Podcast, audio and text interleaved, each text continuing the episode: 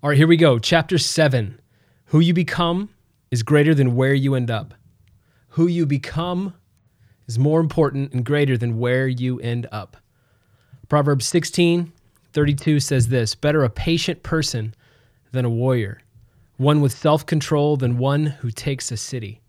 I'm going to read that again because that's counterintuitive. Proverbs sixteen thirty-two, better a patient person than a warrior, one with self-control than one who takes a city. Bob Cousy is quoted as saying, sports creates a bond between contemporaries that lasts a lifetime. It also gives your life structure, discipline, and a genuine, sincere, pure fulfillment that few other areas of endeavor can provide. Who are you becoming? A goal of mine this year is to run four hundred miles.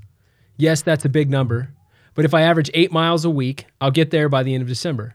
And as I write this, I'm one hundred fifty point three three miles in, thirty-eight percent of the way there, and on track to reach my goal. However, today, one hundred fifty miles in, my perspective on four hundred miles has changed a bit. If and when I finally reach my goal, this journey will represent so much more than merely logging four hundred miles having run. Already, it represents a dozen or so runs in January and February with a friend recovering from an ankle injury. It represents another twenty runs I absolutely didn't want to take, either because of the weather or just because I didn't feel like it. I ran anyway and am better for it. It also includes at least two half marathons, one where I didn't feel so well but gave it my all and got a new personal record. It represents the run I took earlier this week. I planned on running three miles, but took a wrong turn and ended up running seven. A lesson in frustration, perseverance, and just finishing what I started. four hundred miles will include windy runs, runs in the rain, hot runs, hilly runs, being chased by a dog for a quarter mile in late April, and at least a thousand waves to fellow runners I saw along the way. Prayers, thoughts, sights, sounds, sweats, aches, and a handful of close ca- calls with cars pulling out in front of me.